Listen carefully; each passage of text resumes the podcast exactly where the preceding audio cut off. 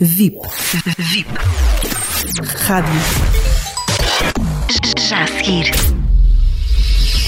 Raul de Almeida com Sem Dogmas. Confesso que tive esperança.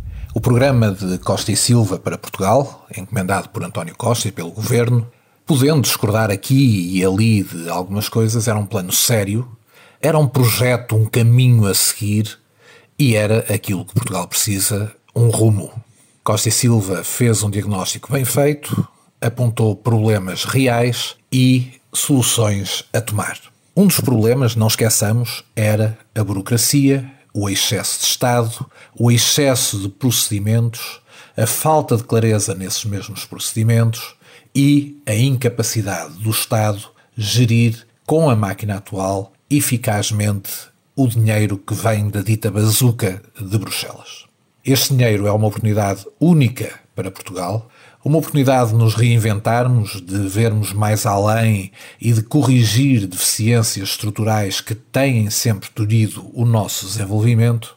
E Costa e Silva, concordando-se ou não, deu pistas, deu um programa e um plano que poderia ser seguido. Isto é valiosíssimo. Vemos agora a apresentação do plano Costa, António Costa, desta vez, em relação àquilo que quer fazer com o dinheiro que virá de Bruxelas. Foi feita tábua rasa dos planos, das sugestões, da identificação de problemas que Costa e Silva entregou ao governo. A menos burocracia pedida, António Costa responde com uma total irresponsabilidade na reversão de uma grande reforma, a última grande reforma que foi feita em termos administrativos do país, e para satisfazer as suas clientelas políticas e o Partido Comunista, promete mais 600 freguesias. Um problema que estava sanado na sociedade portuguesa, uma simplificação da administração pública que tinha sido feita durante o governo de Passos Coelho e que agora, com pura demagogia e muito, muito despesismo, António Costa promete repor com mais 600 freguesias. Também a forma como está a fazer o planeamento da distribuição dos fundos suscita as maiores dúvidas. E suscitou as maiores dúvidas a Vítor Caldeira, presidente do Tribunal de Contas. Vítor Caldeira, enquanto presidente do Tribunal de Contas, deu disso nota a António Costa, que não gostou. O que Vítor Caldeira disse foi muito claro. Os procedimentos, tal como Costa e a equipa socialista que o acompanha querem pôr em prática, proporcionam corrupção proporcionam opacidade e proporcionam que, mais uma vez, uma excelente oportunidade para Portugal seja perdida. A isto, António Costa, com o máximo cinismo, responde despedindo sumariamente Caldeira.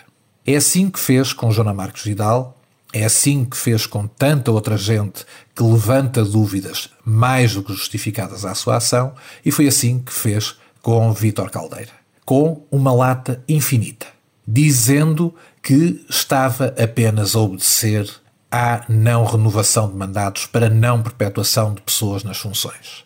Eu lembro que antes de Vítor Caldeira esteve um socialista, Guilherme de Oliveira de Martins, uma pessoa estimável neste cargo. Nunca incomodou António Costa que Oliveira Martins estivesse 15 anos no cargo. Com Vítor Caldeira, como o contrariou, tem que ser renovado. Mas Vítor Caldeira será substituído por José Tavares, sobre quem pendem imensas dúvidas e muito incómodas, e José Tavares está, imagine-se, há 25 anos no Tribunal de Contas.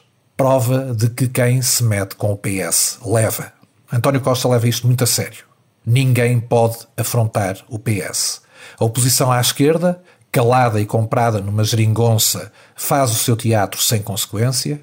A oposição à direita, na pessoa do Rui Rio, incompreensivelmente, parece que participa desta encenação que, mais uma vez, põe em risco a democracia e compromete o futuro do país, e restou Francisco Rodrigues Santos a fazer oposição sozinho, esperemos que tenha força, pelo futuro de Portugal, esperemos que afronte Costa e esperemos que os esclarecimentos devidos a todo o país, não é aos políticos, sejam dados mesmo a todos os portugueses.